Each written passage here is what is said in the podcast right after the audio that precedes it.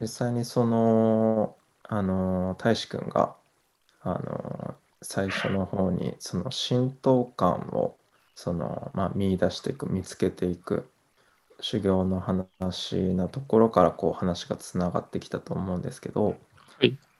その、まあ、海外の人との関わりも含めて、まあ、あの、ある種、大志くんが、その関わりの中で、あの、神道って、こう、まあ、日本に限定せず、その、万人に、あの、まあ、あの、共有共有できるものというか、うんうん、なんかそういう風に感じてらっしゃるのかなっていう風に思ったんですけど、解釈間違ってないですか？あ、おっしゃる通りです。うん。そっか。その、もともとあの大志くんとやり取りをしてたんで、あの、まあ、バックグラウンドのことも多少、あの、知っているんですけど、はい。大志くんはその今の神社で働く前は、その海外であの、まあ、留学をして、まあ、海外で神道の研究をするっていう時期もありましたもんね。そうですね。うん。もしよかったら何かそのその頃の話とか、なんかそこから何かその今に繋がっているなっていう風に思うこととかあったら聞いてみたいなと思ったんですけど。もともとその海外に実は留学される神主さんっていうのはあんまりいらっしゃらなくて、うんうん。まあ、さらにその神道を研究されてる方、海外で、うん。ほとんどいらっしゃらないんですよ。うんうんそれはうん。なぜかというと、まあ、神道がやっぱり神道として学問として成立させにくいってところがあるんですよね。うんうん。で、先ほど言った通り、あの、やっぱり言語化しにくい部分はすごい大きくて、うん。どこからどこまでが神道なのか、すごい、まあ、もともとは仏教と神道っていうのがすごい集合していた側面もありますし、まあ、そうするとすごい研究しにくいので、研究される方がすごい少ないんですよね。うん。まあ、ただその私がその留学したのは、なんか研究したいというよりは、その、神道を外から見ることで何かこう、本質的なところが見えてくるんじゃないかなと思って留学をしたんです。うんうんうん。なるほどなるほど。で、そのきっかけが、日本にいるときに、ちょうどその神職の資格をこう取る際に、外国人の方が神社の中のご神木、まあ、いわゆる大きな神聖な木ですね。うん。と、まあ、一般的にある公園にある木というのは、まあ何が違うのかっていうふうに聞かれたんですよ。で、私はこれ日本にいたら当たり前だからこんなことなんで聞くんだろうっていうふうに思うわけですよね。なんかそれはもうそんなこと考えたこともなかったなっていうふうに思いまして。うんうん。で、こう、その時にふと思ったのは、まあ我々日本人っていうのは、なんとなくこう日本で生きてて、感覚的に共有することで生まれてる文化っていうのがあると思うんですけども、うんうん。なんかそういうものって、結局、外から見ないと分かんないんじゃないかなと思ったんですよね。うんうん。で、ロンドンにちょうどそういう日本の宗教を研究されてるイタリア人の先生がいらっしゃったので、うんうんうん。留学するっていうような流れになったんですけども、うん。で、留学先だとちょうど学生が20名ぐらいいろんな国からいらっしゃってて、うんうん。で、すごい私の中で衝撃的だったのは、まあ、うんうん神道の授業は、ろまあ、ん5、6回あったんですよ。うん。その中でも。5、6回。で、まあ、20回ある中の5、6回ぐらい。うんうん。で、終わった後に、このクラスメイトに言われたのが、うん。大使結局神道わからなかったよって言われたんですよ。うんうん。うーんと思って、やっぱりこれが書物で感じるところの限界だなと思ったのと、うん。やっぱりこう、書物で見ると、なんかこう、思想的な部分が強すぎるんですよね。その、明治以降にできてきた、いわゆる神道というもの。うんうん。まあ、いわゆる国家神道っていうのかもしれないですけど、なんかこう、もう少しこう、なんでしょうね。日々皆さんが感じてるような神社や神道の感覚っていうのをどうしたら伝えられるだろう。もっと言うとその、まあ私の中で自然と共にある神道ってどうやったら伝えられるやろうっていうふうに強く感じましたね。うん。確かに研究の現場ってすごい言葉優先になりそそうなんですよね。だから論文、そうですね。そうなんですよ。どうしても論文は書かないといけないので。う。うんで、なんか私の中で、その中ですごい強く思ったのは、なんかもっと神道を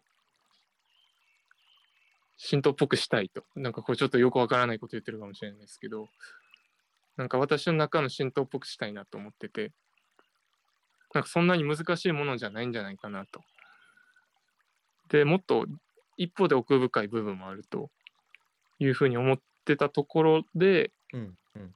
その、まあ、そのロンドンのちょっと続きにはなるんですけども、たまたまそのアメリカにいらっしゃる道場を持ってらっしゃる方がいらっしいるんですけども、うんうん。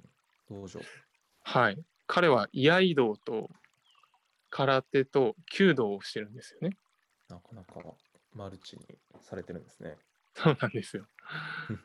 で、その方が私にこうコンタクトしてきてくれて、なんかやっぱりそういう道ってつくところの根幹には神道があるっていうふうに思ってると。だからどうしても一度来てほしいっていうような話をいただいたんですよね。うんうんうん。で、まあ、せっかくだったら、あの、その神道感をいろんな人に伝えてほしいので、ぜひアメリカで講演をしないかっていうようなお話をいただいたんですよ。おお、それは嬉しい話。すごい嬉しい反面こう大丈夫かなという不安もありましてうんうん。そんなにそのアメリカの人につ伝えられるかなっていうような不安もあったんですけどもすごいやっぱりその方が熱意が強くてどうしても来てほしいっていう思いにも応えたいと思って行くことにしたんですけどもうんうん。その際にお会いした方がいらっしゃって他にもう一人ちょうどその時80歳ぐらいのおじいさんの方で弓道の練習をされてる方がいらっしゃるんですようんうんうん。で、彼も、もう私なんかよりもすごい神道について、あの、知識じゃなくて感覚的に分かってらっしゃる方だなと思ってて、うんうん。それはまあ多分、弓道っていうものを通じて身につけられた精神性だと思うんですけども。で、彼が結局、その私が講演会をした後に言ってたのが、大使、どうやったら神道って世界に伝えられるか分かるかっていうふうに言ったんですよね。で、その後自分が撮影した、こう、海が見えるような写真を見せてきてくれたんですよ。うん。で、その海にはおそらくこう、そよ風を感じられるような海だったんですよね。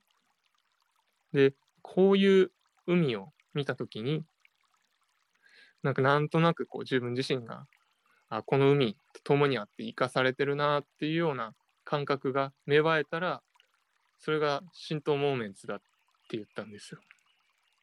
うん。共にあって生かされるような象徴的な言葉ですね。そうなんですよ。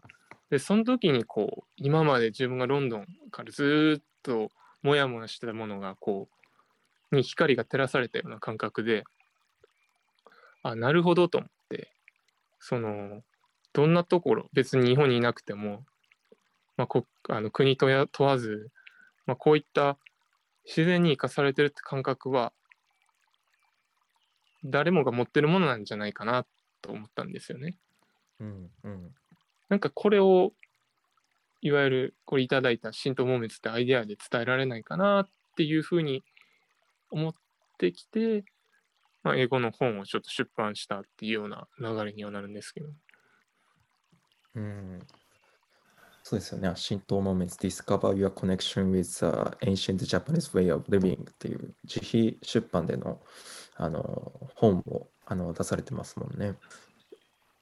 じゃあその時のその共にあのあってその生かされているっていうその感覚まあ言葉で言うとそうだけどそういう感覚を何かどう伝えて伝えたらいいんだろうかっていう、まあ、試行錯誤した流れの中でこの浸透モーメンツっていうのが出てきた感じなんですか？そうですね。感覚的なところっていうのは、まあ、いろいろ人それぞれあると思うんですよ。で、そのでも感覚って共有できたらすごい嬉しいんじゃないかなと思うんですよね。例えば、うんうんまあ、昔の人が詩を読んでる時ってやっぱりある意味その自分自身の感覚を共感してもらいたいところもあったと思うんですよ。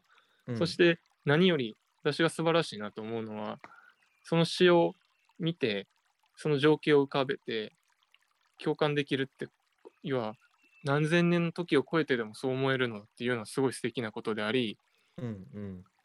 それはやっぱり自然に対してだといつ何時でも思えるんじゃないかなと思ってて。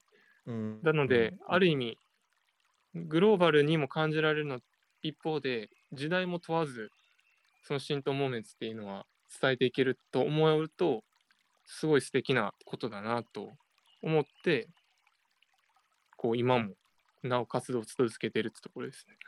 ああじゃあこのある種その海外であのアメリカに呼んでもらってまあそこからあの生まれていったご縁の中で浸透モーメンツっていうそのまあ言葉だけじゃない、まあ、まあ研究の領域だけで区切れないようなその神道の伝え方であり神道の感覚があの、まあ、結実していってそれが今にも通じてきてるっていうことなんですね。そうですね。うんなので私の中で、まあ、いろんな浸透モーメンツがこれから生まれていくんだろうなとは思います。うんうん浸透モーメンツが生まれていくはいいいですね、感覚の起こりというか感覚が動くっていうことが、まあ、浸透モーメンツって呼べるかもしれないっていうなんかちょっと楽しくなりますね。そうですね。なんかあえて定義しすぎないのも大事なのかなと思ってます。うんうんうん。確かに。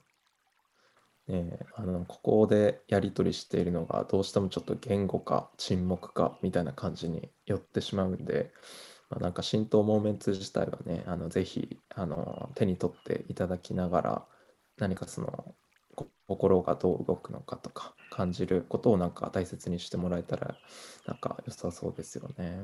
そうですね。ありがたいですね。そうなると。うん、うん。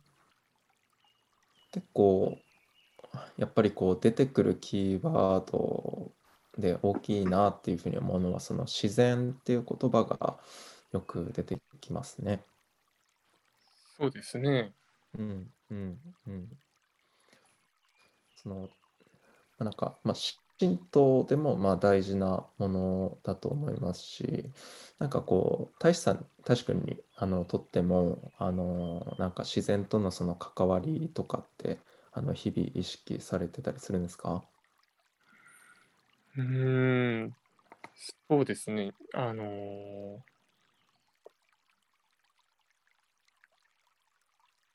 よく神道で自然を感じるっていうのは、その日々という、なすいません、ちょっと言葉がまとまってないんですけど、例えば、我々の一番の仕事、仕事というか、大事なことっていうのは、まあ、お祈りというような話をしたじゃないですか。うんうんで、日々、いろんな方がいらっしゃるんですよね。例えば、今の時期だと、厄除けとかだと、すごい大きく分かりやすいと思うんですけども。そういう、まあ、うんご祈願というものを、ご祈願、ご祈祷というものをいらっしゃる方の時にするのが、よく言うお祓いっていうのがあるじゃないですか。うんうんうんうん。あのーイメージすると、白い、紙のようなものがうん。連なってて、うんうん。こうそれでこう、いわゆるシャーンというような音で。ギザギザ、になんそうですね。ジグザグペーパーみたいな、うん。そういうものをこう、で、お祓いするわけじゃないですか。うんなんかこう、最近思うのは、うん結局このうん音で払われてるというような感覚が芽生えてきますよね。なんとなく。えー、音で。うんうん。この音というのは、ある意味、もしかしたら風の音なのかなとか、うーん。こう想像すると、なんかいろいろ思うとこあるんです。なんかもともとは自然から生まれてきた、まあ人間が自然から感じたものが、うん。こう、今現代にも生き続けててお祓いって形になってるうーん。と想像するとすごい面白いのとか、うんうんうん。例えば鈴を振るんですよ、あと。こう鈴をつって振って、まあ、清らかに気持ちになってもらうんですけども、うんうんあの鈴っていうのは、くるみがこう揺れる種子の音であるというふうに思うと、また感覚も変わってくるなと思って、うんうんなんかこう、うん。神道が何神職として何気なくやってることっていうのは、実は全て自然から生まれてきたことでああり、なんかそれを実は人間がやっぱき普遍的に気持ちいいっていうか、こう落ち着くような感覚が芽生えるんじゃないかなとか最近思いうん。ます。